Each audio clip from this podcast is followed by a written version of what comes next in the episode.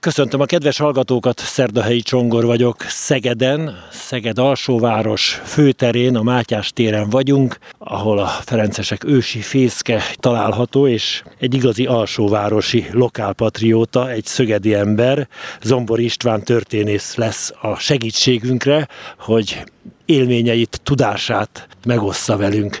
Itt láttad meg a napvilágot. Mikor is? Én 1949-ben, úgyhogy a Mátyás tér 7 szám alatti házba születtem, és aztán itt laktam több mint 60 évig.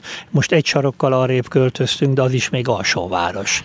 Bálint Sándor, hogy dedikálta a könyveket neked? Sándor bácsi távoli családi rokon volt tulajdonképpen, és hát régóta ismertük egymást, és aztán mikor én végeztem az egyetem, és bekerültem a múzeumba, akkor hivatalba is Sándor bácsival sokszor dolgoztunk együtt, és mikor egy-egy könyve, vagy egy-egy külön lenyomata megjelent, akkor nekem mindig Zombori Pistának alsóvárosi szívvel, és ugye külön mondta, hogy könnyű neked Pista, te itt laksz a alsóváros szívébe, mert valóban a Mátyás tér, a templom, a kolostor, ez az volt. Ugye szomorú, hogy 1950-ben ugye ezt a kolostort is, a ferenceseket innen elüldözték, a nagyszerű ferences könyvtárat darabjait lovaskocsira hányták, úgyhogy nagyon kevés került elő belőle. Ebből is ugye szociális otthon lett, de aztán annyira vizes volt, hogy már a 80-as évek elején az épület alkalmatlan volt, úgyhogy kiürítették, és ezért aztán a 80-as évek végén sor került rá, hogy visszakerüljön az egyházhoz, és 1989. szeptemberében a Ferences atyák visszajöttek, és jellemző a hajdani kommunista rendszer cinizmusára, hogy még csak át se íratták telekönyvileg, úgyhogy formailag nem is kellett visszaadni, mert az előtte lévő... Csak újra birtokba venni. Csak újra birtokba venni.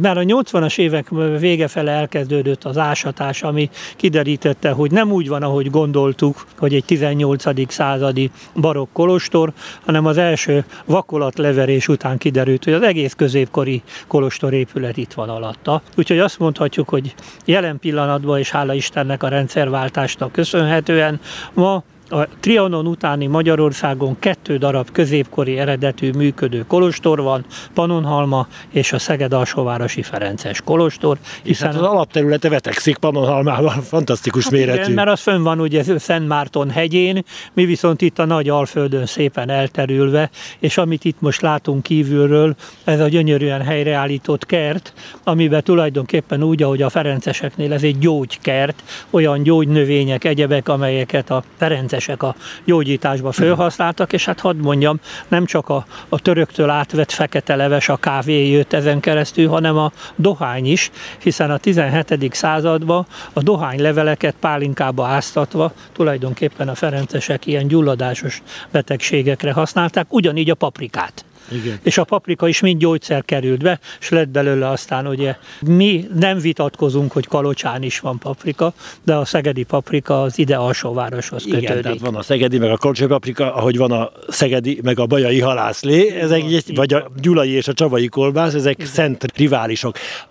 Mátyás királlyal kezdődött sok minden itt, ezen a téren, nem a nevét viseli, de vajon a Ferencesek Mátyás király idején érkeztek ide, hát, vagy már korábban? Ugye 1230 körül már itt voltak Magyarországon a Ferencesek, és 1300 körül már biztos, hogy itt voltak Szegeden. Itt volt nekik templomuk, talán valamilyen kolostoruk is.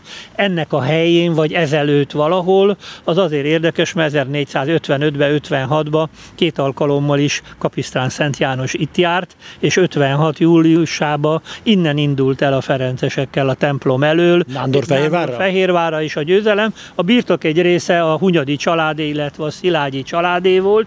Ez a templom valamikor az 1460-as években kezdődik az építése. Tehát Mátyás idejében. Mátyás idejében, amit biztosan tudunk, a túloldalon látszik a, a zárókő, az 1503. Tehát akkora biztosan készen volt egy gyönyörű, három nagy gótikus ablakkal ellátott, hatalmas, gyönyörű gótikus templom, óriási ablakokkal, és hát tulajdonképpen ennek a nagy érdeme az egésznek, hogy a ferencesek a török alatt is itt maradhattak. Tehát a magyar nyelvet, a magyar kultúrát, a magyar hitet ezen az egész alföldi régióba ez az alsóvárosi ferences társaság jelentette, Van akit időnként a törökök elkaptak, egyet-kettőt kivégeztek, de alapjában végig itt működhettek. Van ez a legendás történet, nem tudom, hogy mennyire felel meg a valóságnak. Hát a protestantizmus születése idején hol a ferenceseké volt a templom, hol a protestánsok, aztán meg kellett felezni, aztán az uralkodó politikai hatalom a basa volt, és hát magához idézte a veszekedő keresztény felekezeteket, hogy, hogy kié, hogy kié legyen. legyen a templom, Tehát a, és a guardián okos volt. A templom soha nem került csak a protestánsok kezére, hanem meg lett osztva, ugye mivel Ferences templom sokkal nagyobb a szentély, mert ugye az a, a, a szerzeteseké volt. Tehát a kórus ima Így lett volt. elosztva, hogy egy külön ajtót vágva a hajó lett az egyik felé, a másik a szentély a másik felé. Móra leírja ezt egyébként, és valóban valamikor az 1560-as években került sor erre az úgynevezett hitvitára, ahol nem is a Guardián, hanem a legenda szerint a, a legkisebb, nem sokra tartott kis Ferences volt, aki ott volt a, ezen a vitán, ahol végül is ugye azt mondta a Ferences, hogy hát meg kell kérdezni, mondjuk meg, hogy hát hány profétát ismerünk. Mire a nagy öntelt protestáns tiszteltes mondta, ó, hát ezt mindenki tudja, és elsorolta a profétákat. Mire megszólalt a kis Ferences, nem úgy van az? Hát azt mondja, kegyelmed elfeledkezett Mohamed profétáról, és erre mondta a Basa, hogy na, paptestvér, tiéd az egész templom. gyönyörű a történet. Na most, ha nem igaz is gyönyörű, Igen. így van, úgyhogy ez jelzi tényleg, hogy hogy a ferencesek a jéghátán is megélnek, igen. Így, így van. Köszönöm a hallgatók figyelmét Zombori István történésszel, szegedi lokálpatriótával beszélgettünk a szegedi történelemmel és társadalommal való ismerkedésünket vasárnap 18 órától a Keresztény Közéleti Akadémia című műsorban folytatjuk. Búcsúzik a szerkesztő Szerdahelyi Csongor.